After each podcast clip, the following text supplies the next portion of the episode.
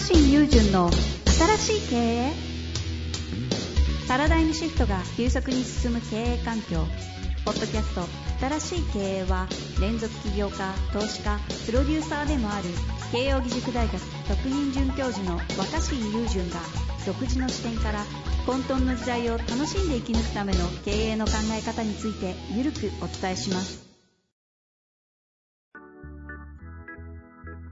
こんにちは、遠藤和樹です。若新友人の新しい経営。若新さんよろしくお願いします。お願いします。さあ、ということで、今週も行きたいと思いますが、今回はですね、えー D2C の化粧品会社の、えー COO をされている29歳の日報を書かない部下というタイトルでいただいた質問になります。うん。29歳 COO ですね。いきたいと思います。えー日報を書かない部下にどうしたら日報を書かせられますか？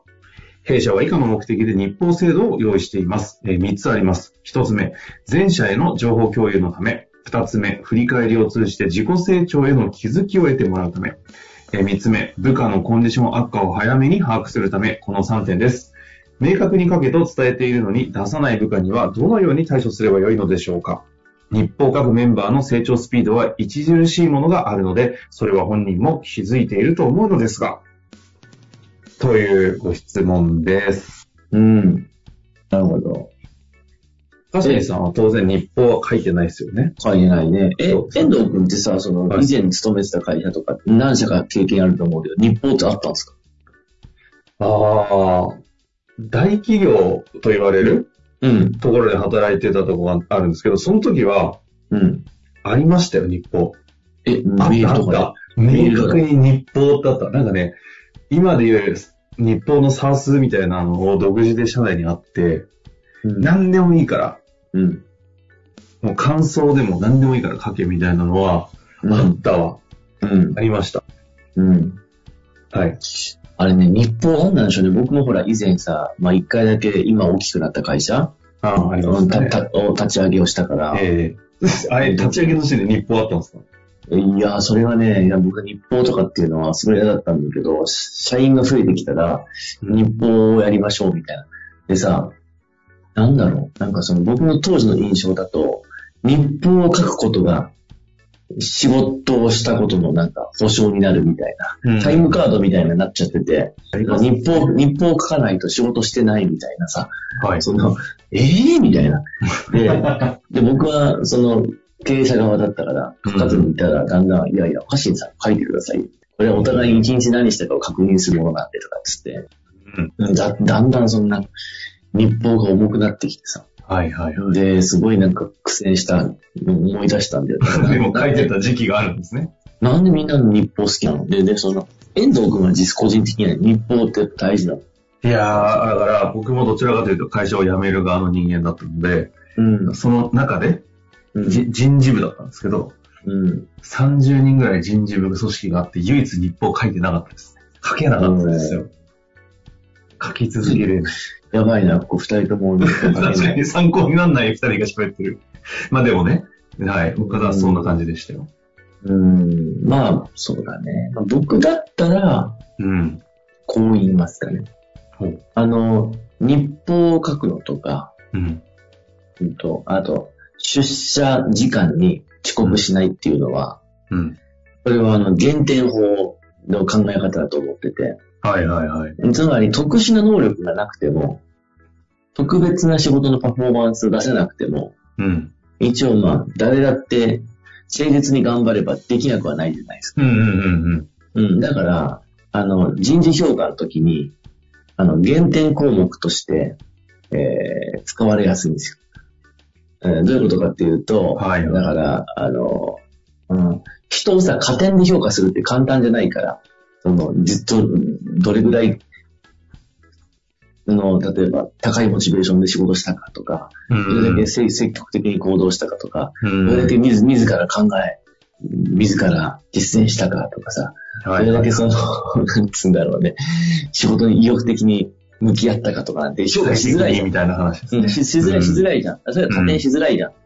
で、なんか売り上げみたいなものになってくると、誰もがその、目に見える数字の売り上げを上げれるような部署ばっかりでもないし、うんあと、数字を上げれるっていうのは結構運とかタイミングもあるから、それだけで評価しちゃうと、真面目に仕事してるけど、売り上げ上げられなかった人っていうのを評価できなくなる。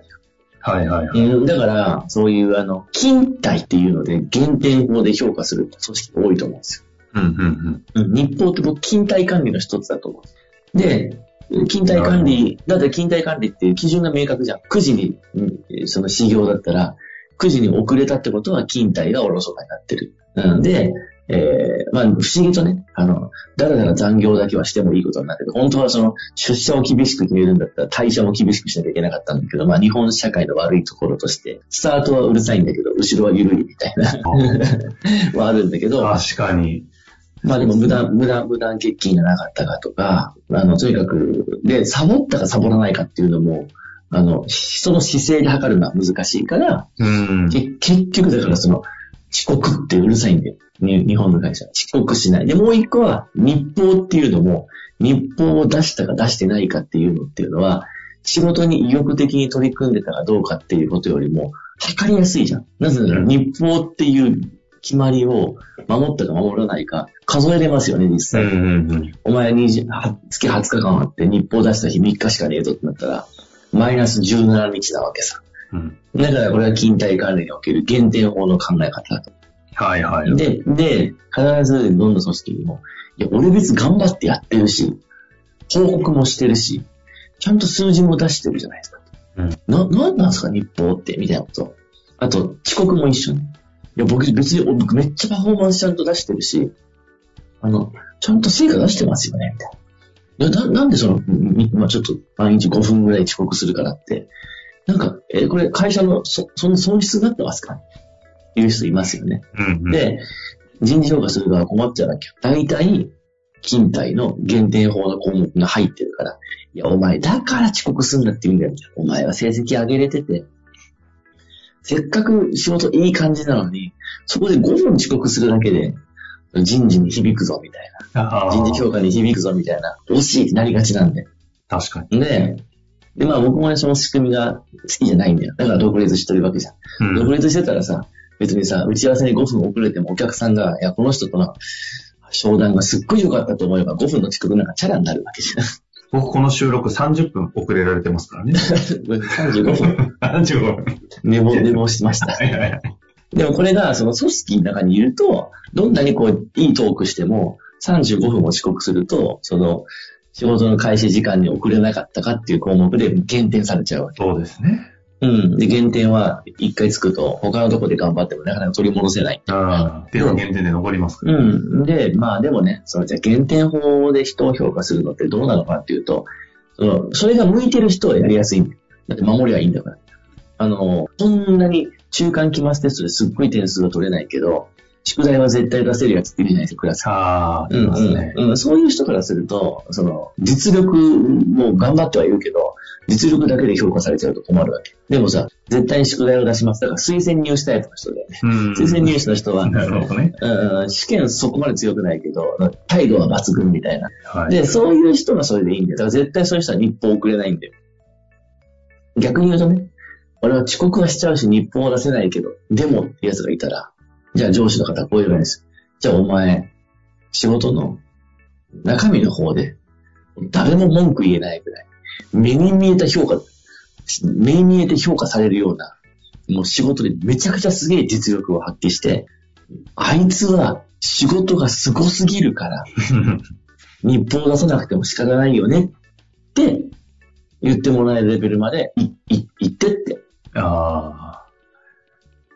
あの、もう、ありふれた言葉ですけど、あの、出過ぎた杭は打たれない的な方の目指す側のってことですね。うん、まあまあ話まあまあまあまあ、でも出過ぎるっていうのも、上司がいいと思うだけじゃなくて、うん。周りの周りのスタッフが、まあ、あいつたまに遅れてきたりとか、日報出してないらしいけど、あそこまで成果出すんだったら、まあ、あそこまでこうお客さんから気に入られてバンバン注文取ってくるとか、あそこまでいいもの作って、うおーって言われてるんだから、まあ、しゃあないかと。で俺らは、あいつほどは、めちゃくちゃすごいパフォーマンスが出せないから、じゃあ、まあ、きちんと、出社時間を守るとか、日報を出すとかは、まあ、そっちはしよう。つまり、その、学校の勉強で言うと、あいつ宿題とかやってこないけど、模試の成績えぐいね、みたいああ。な。うん。で、そしたらみんな諦める。模試がすごいんだよ。いますね、そういうやつ。中、中間期末ほぼ満点だったらしいよ、みたいな。まあでもよっぽどそっちできるんだろうな、みたいな。で、そういう時に、あの、いや、俺別にノーベンだけどとか、勉強全然してないけどって言っちゃうと嫌われるじゃん。うんだからそこは、めっちゃ勉強してるからね、つって。いや、お前そんなめっちゃ勉強できるんだったら、宿題も出しゃいいじゃんって言われたら、いや、俺宿題とかそういうのは苦手なんだよ。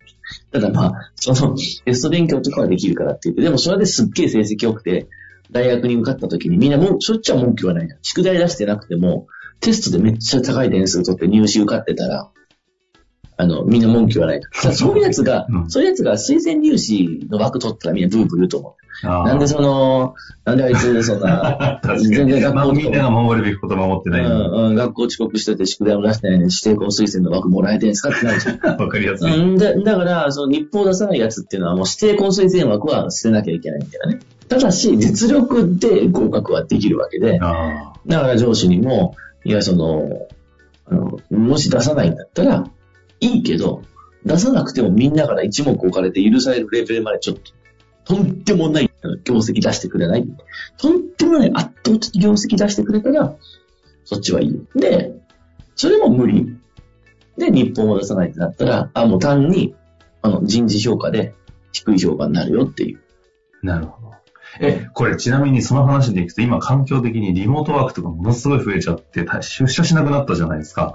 それでいくと、まさにこう、この日報が勤怠化してるっていうのが多分現実すごい起きてると思うんで、皆さん日報マジで書かされてる人めっちゃ増えてると思うんですよね。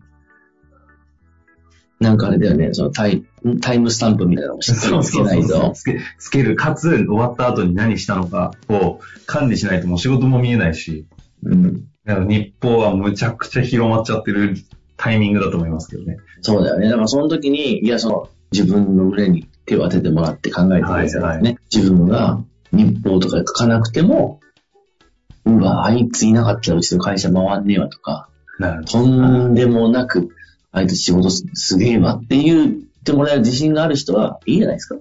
書かなくて。うん、そんだけ、そんだけ仕事できる。でも、そんなもう一目置かれるレベルまでできないんだったら、その、勤怠管理っていうのは、やるに越したことはない。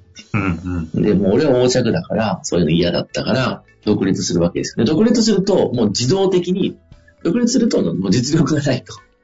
つまりもう、毎日いけないですからね。うんい一目置かれ続けて、あの人に頼まなきゃって思われ続けないと仕事がないんで、うんもう中身で勝負し続けるしかないんですよ。だってあの、打ち合わせに行ったじゃないですかとか、ちゃんと、あの、メール差し上げたじゃないですかっていうことで、賞賛もらえないんで、確かに。ちゃんとした資料をお渡ししましたよねってことで相手が選んでくれるとは限らないです。むしろ資料なんか持ってかなくても、打ち合わせに遅れようと相手が、うーわ、これはさすがすごい面白そうだわって言ってもらえたら決まるっていう。うん、そういう自分、ちょうん超ザ実力主義の世界で生きてるんで。あの、まあ、その、相手に人間関係的に気に入られるかどうかってことも含めて。うん。なるほど。まあ、ということで、日報についてやってきましたけれども、まあ、仕事というものに対してどういうふうに自分がこう、関わっていくのかという、なんか根本的なところにちょっと立ち返る感じでしたね、ここは。まあ、そうだね。だから一般入試で行くか、推薦入試で行くか。で、意外と実は会社っていうのはその推薦入試学の人に優しいってことなんだよ。なるほどね。うん。まあ、飛び越えて推薦入試じゃない形での、その、独立みたいな生き方をするのかも繋がっていくところなので、ちょっとこの辺は、ぜひ立ち返っていただいて、日本について向き合っていただけたらと思います。はい。パラジェさん、ありがとうございました。はーい。本日の番組はいかがでしたか？番組では若新雄純への質問を受け付けておりますウェブ検索で「若新雄純」と入力し検索結果に出てくるオフィシャルサイト「若新ワールド」にアクセスその中のポッドキャストのバナーから質問フォームにご入力ください